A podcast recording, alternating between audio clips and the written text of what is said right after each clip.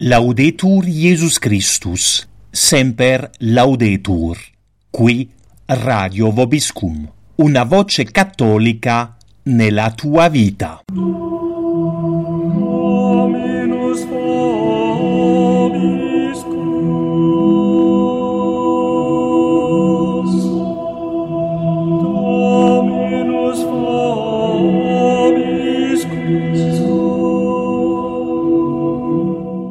Siete all'ascolto del programma Riflessioni di Danilo Quinto sull'incontro di Papa Francesco con Emma Bonino il 11 maggio 2015 in Vaticano, a cura di Don Stefano. Prima parte. Buon ascolto a tutti.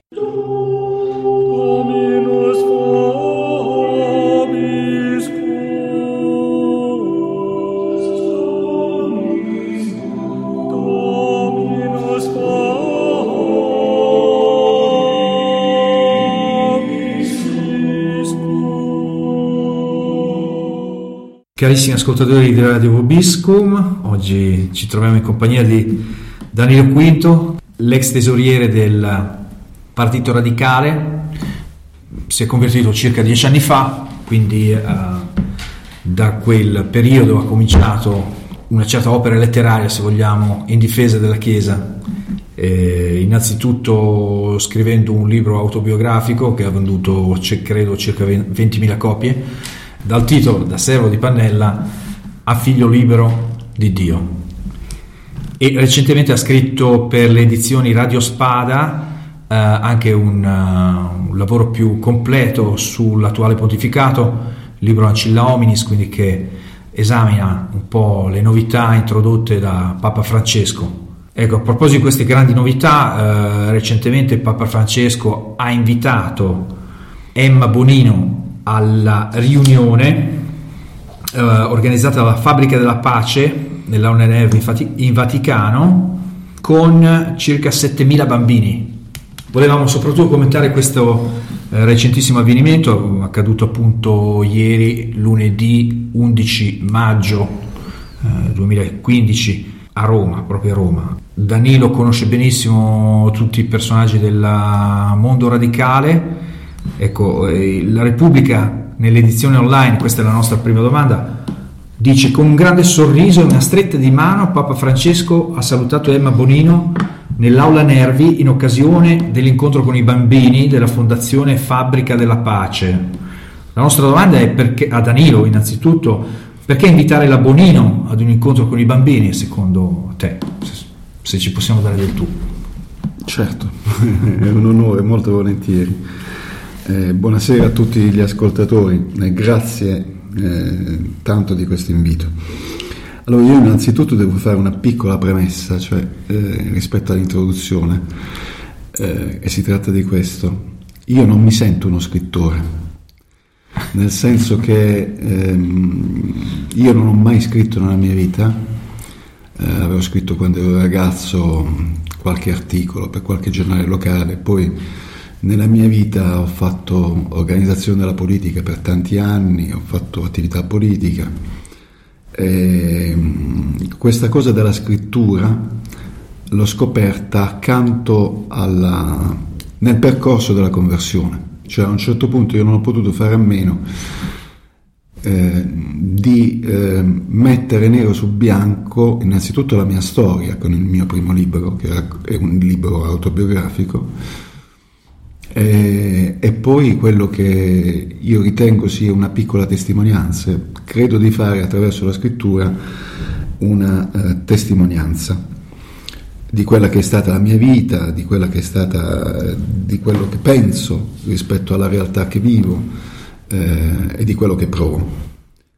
Non con l'obiettivo di, di vendere libri, che tra l'altro stampare libri e venderli si arricchiscono soltanto gli editori, gli autori è raro che si arricchiscano, ehm, ma quanto quello di, attraverso lo strumento dei libri o degli articoli, ehm, tentare di dare un contributo di verità alla situazione che si vive. In Italia in particolar modo. Quindi. In Italia, ma anche altrove. Per esempio, il penultimo libro io l'ho dedicato al tema europeo, ehm, si intitolava L'Europa tra Sodoma e Gomorra, è un libro a cui sono tra l'altro molto affezionato perché eh, eh, per quel libro Mario Palmaro ha scritto l'ultima prefazione della sua vita e quindi mi lega molto questo fatto a quel libro. Per venire alla domanda, eh, io mh, quando eh, c'è stata l'altra settimana la notizia della telefonata del Papa a Emma Bonino, non mi sono meravigliato, anche perché eh, un anno fa gli ascoltatori ricorderanno che il Papa eh, telefonò a Marco Pannella dopo un'operazione, Pannella si trovava in ospedale dopo un'operazione che aveva subito, ehm, raccontandogli, anche, anche, questo non è stato smentito né dal Papa né dai suoi portavoci, Pannella raccontò che il Papa gli avrebbe detto ehm, di continuare nella sua battaglia per la giustizia eh, e che gli sta, sarebbe stato accanto in questa battaglia. Quindi non mi sono meravigliato che abbia telefonato a Emma Bonino, che tra l'altro è stata tra i tanti l'artefice della prima telefonata di Pannella al Papa, perché vi vorrei anche smontare una, eh, una leggenda, nel senso che non è che il Papa, secondo me, da come io interpreto eh, quello che avviene, si alza la mattina e eh, prende il telefono e chiama questi personaggi. Pannella, Labonino, si fa intervistare da Scalfari. C'è tutto un entourage di persone che lavorano perché questo si realizzi. Assolutamente. Questa è un'opera, per dirla tutta e molto chiaramente quello che penso, non è un'opera di una sola persona, ciascuno di noi è uno strumento è un'opera essenzialmente demoniaca, qui è il diavolo che c'è dietro, e quindi usa le persone come strumenti. Sì. Quindi non mi sono meravigliato che il Papa l'abbia chiamato la Bonino, né mi sono meravigliato che la Bonino si sia dichiarata addirittura commossa, grata di questa telefonata del Papa, perché io conosco benissimo Marco Pannella e Emma Bonino, conosco nel senso che io sono stato con loro, mi ritengo un protagonista del male, ho fatto il male per tanta parte della mia vita, quindi conosco il male che loro hanno fatto, che stanno facendo e che faranno alla società italiana ed europea e so che loro è difficile eh, che si possano convertire. Io prego ogni giorno da quando è iniziata la persecuzione a cui sono stato sottoposto per la loro conversione e so che Dio gli darà fino all'ultimo istante per convertirsi. Il problema è un altro per chi crede. Il problema è che il Papa può avvicinare le persone solo con questo intendimento, come faceva Gesù.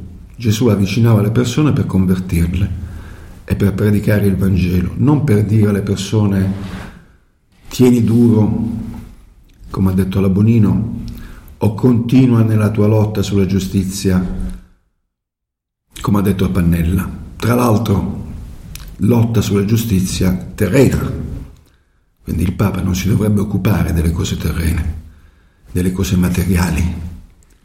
Il Papa, ma poi forse lo approfondiremo, in questa conversazione, anche nel discorso che ha fatto ieri ai 7.000 bambini, ha parlato di povertà. Io potrei sbagliarmi, ma la povertà eh, materiale è solo una conseguenza di quella spirituale. Gesù Cristo non è venuto sulla terra per togliere dalla, eh, dalla condizione di povertà gli uomini. Gesù Cristo è venuto sulla terra per salvare le loro anime. Esatto, dice della povertà spirituale, quindi soprattutto. E la, e le beatitudini si occupano della povertà spirituale. C'è una, tra l'altro una, una delle tante eh, eh, omelie che il Papa dice ogni giorno a Santa Marta, anche questa è una cosa inedita. Noi abbiamo un Papa che dice un giorno parole in libertà, perché quel, lo dice lui stesso che non è magistero, però in una di queste omelie eh, ha parlato di uno dei più eh, famosi, se così si può dire, miracoli di Gesù, quello della moltiplicazione dei pani e dei pesci, e lui ha trasformato questo miracolo, ha fatto un inciso dicendo che si, anche, si può anche credere che questo sia una magia testualmente, invece che un miracolo. E poi ha detto che Gesù voleva condividere con gli altri il pane materiale. Non si tratta assolutamente di questo, secondo me. Si tratta del fatto che quel miracolo ci insegna che la cosa più importante per i cristiani è condividere il pane della speranza, la parola, la salvezza, solo, il pane spirituale. Tutti i padri della Chiesa lo vedono una figura della Santissima Eucaristia in questa moltiplicazione di pani e di Appunto. Quindi qui si tratta del fatto semplicemente, e questa è una delle ragioni per cui ho scritto Ancilla Hominis, di rendere chiaro innanzitutto a me stesso, perché avevo bisogno di renderlo chiaro a me stesso. Il libro è anche il frutto di letture, di, del Magistero, de, di, del Vangelo innanzitutto, eh, rendere chiaro a me stesso come si può stravolgere la dottrina. E voglio anche sottolineare, e forse ne parleremo, che questo stravolgimento della dottrina non si può perché sarebbe arbitrario, sarebbe, non sarebbe neanche giusto. Attribuire a questo pontefice.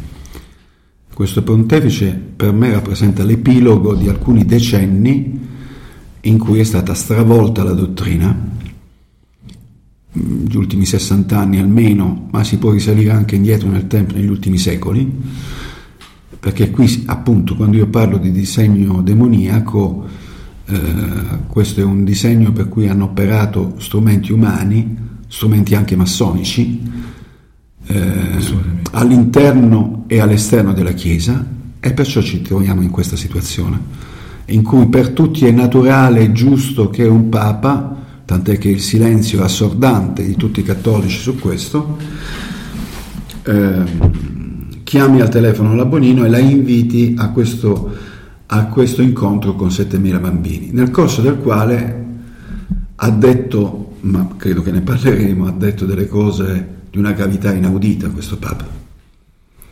Ecco, infatti, la, quindi eh, perché invitare la Bonino ad un incontro poi con i bambini era la mia domanda, eh, in che maniera la, Bonino ha, può aiutare i bambini? Sì, eh, partiamo, partiamo, dal fatto che la Bonino, perché io dico, Ricordiamo, non ci sono elementi di conversione, è, è, stata una delle più grandi attiviste per uh, la campagna sull'aborto. La storia della Bonino io l'ho raccontata in un libro che ho scritto nel 2013 che si titolava Emma Bonino dagli aborti al Quirinale. Era il momento in cui eh, eh, si paventava e secondo me c'erano tutti i presupposti perché Emma Bonino diventasse Presidente della Repubblica. E ho inteso raccontare eh, quella storia appunto per eh, una questione di verità. E lei st- ho fatto parlare la Bonino in quel libro. Eh, il racconto della sua vita l'ho fatto dire a lei, non l'ho raccontato io. Ecco, la Bonino che cosa dice? Dice che la sua attività politica, ha dichiarato, è iniziata eh, negli anni 70 per una pura casualità, più o meno usa queste parole, perché lei aveva un piccolo problema da gestire doveva abortire.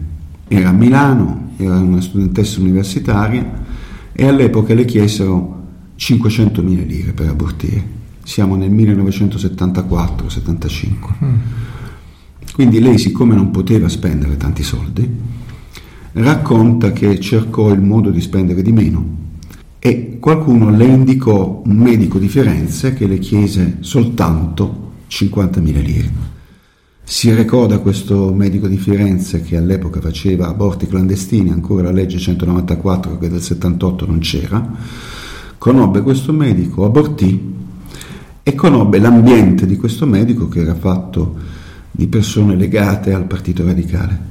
Iniziò a frequentarle e iniziò la sua militanza politica nei centri italiani, il CISA si chiamavano, Centri Italiani Sterilizzazione e Aborto, che c'erano in tutta Italia, e in base a un processo che è stato istruito da un magistrato di Firenze, che fino a qualche settimana fa era anche presidente del Movimento per la Vita, Carlo Casini, processo che non si è mai celebrato perché la Bonino nel frattempo nel 76 per la prima volta fu eletta in Parlamento e quindi fu coperta dalle immunità, risulta che la Bonino è corresponsabile di quasi 11.000 aborti.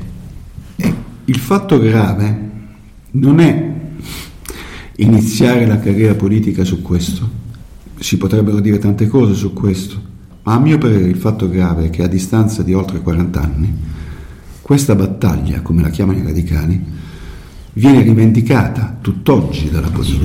Sì.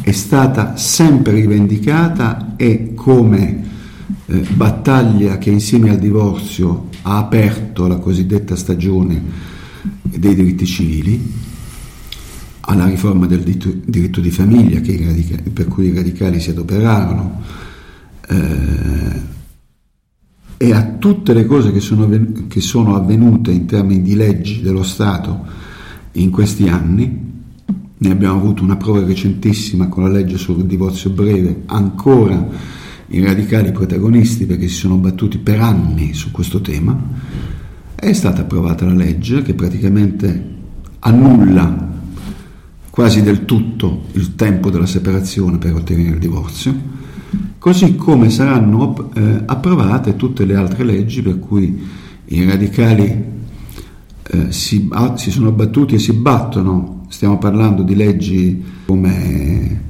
quella sull'eutanasia, per cui al momento, ad oggi, sono, i radicali hanno raccolto su una proposta di legge più di 120 firme di tutto lo schieramento politico, mancano i parlamentari cosiddetti cattolici, ma i parlamentari cattolici che sono in Parlamento presto si schiereranno a favore perché non vedono l'ora, come dire, di operare secondo la logica del male minore, del compromesso, non si battono mai per la verità, per loro fare politica significa fare il compromesso e cercare la soluzione del male minore. Il vecchio male democristiano. Certamente. Ricordiamo, come ricordò Mario Palmaro nel, sul timone eh, una decina d'anni fa, che la legge sull'aborto è stata firmata tutta da esponenti politici eh, democristiani. democristiani, dal Presidente del Consiglio, Presidente della Repubblica, Ministro della Giustizia, Sanità, eccetera. Quindi i radicali e in particolare Emma Bonino, che si batte tra l'altro perfino sulla, ehm, sulla, eh, su un tema eh, su cui inviterei gli ascoltatori a riflettere, è contraria e sono contrari radicali alla sepoltura dei bambini non nati. Gli ascoltatori sapranno che ci sono molte iniziative in Italia e in altri paesi per seppellire i bambini che, sono, che non nascono a causa dell'aborto, in molti comuni. E i radicali si battono anche per questo, oltre che per l'eutanasia, per il gender. È singolare eh, da parte di un Papa invitare Emma Bonino a un incontro con 7.000 bambini, mentre contestualmente i genitori di quei bambini devono combattere in questo momento, in questa società, perché nella scuola non vengano insegnati a quei bambini i principi relativi alla teoria del gender. Perché che cosa si vuole fare? Si vuole sottrarre alla famiglia il diritto dovere di insegnare ai bambini anche l'educazione sessuale che è propria della famiglia, si, si deve, la si vuole consegnare agli istituti scolastici pubblici e anche privati e insieme a questo insegnare ai bambini che non c'è e non ci può essere solo un sesso, quello maschile e quello femminile, come dice la legge divina e come scrive la Genesi, come dice la Genesi, ma ci possono essere tanti altri sessi che si scelgono nel corso della vita a seconda eh, degli incontri, del costume che evolve, eccetera. cioè uno può nascere maschio, può diventare femmina, poi dopo qualche anno può ritornare a essere maschio, l'identità fluttuante la chiamano. Tutto questo accade nelle nostre scuole ed è veramente singolare. Senza il permesso dei genitori. Senza il permesso dei genitori, quindi invece di legge, di, eh, ad esempio la conferenza episcopale italiana eh, avrebbe dovuto da un anno, un anno e mezzo, due anni da quando si parla di questa legge sull'omofobia, con tutto il rispetto per le persone omosessuali, che se non consumano la Chiesa le accoglie come sanno tutti, ma se consumano la Chiesa, la dottrina, il Magistero da duemila anni dice che sono in peccato mortale, per combattere questa legge sull'omofobia, che non esiste poi la, l'omofobia nel nostro paese, perché sono di più eh, altre categorie che vengono, sono oggetto di violenza, gli anziani, i bambini, nelle famiglie, eh, pensiamo soltanto a questo. Invece il problema di questo paese sembra che siano le persone omosessuali che vengono violentate per strada, sono oggetto di... Ecco, e fanno la legge sull'omofobia che non serve soltanto, serve soltanto a affermare un'ideologia. Che cosa avrebbe dovuto fare la conferenza episcopale italiana? Avrebbe dovuto fare opera di resistenza vera, non limitarsi a fare delle dichiarazioni che non servono più a nulla, a leggere la lettera di San Paolo ai Romani nelle chiese, a farla leggere a tutti i parroci, dove c'è scritto che cosa significa magistero della Chiesa nei confronti della, dell'omosessualità. Cioè avrebbe dovuto fare chiarezza, ci vuole verità in questo momento nella vita delle persone, perché le persone sono molto confuse rispetto a quello che accade.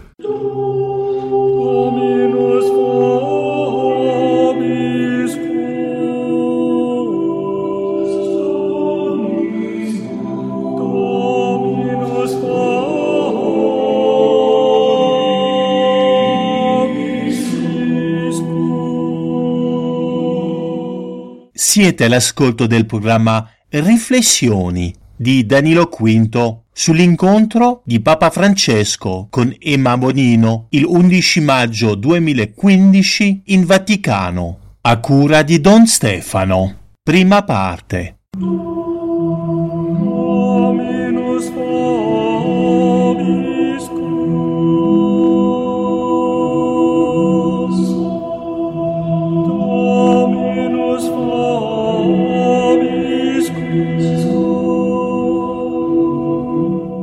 Laudetur Jesus Christus, semper laudetur. Qui radio vobiscum, una voce cattolica nella tua vita.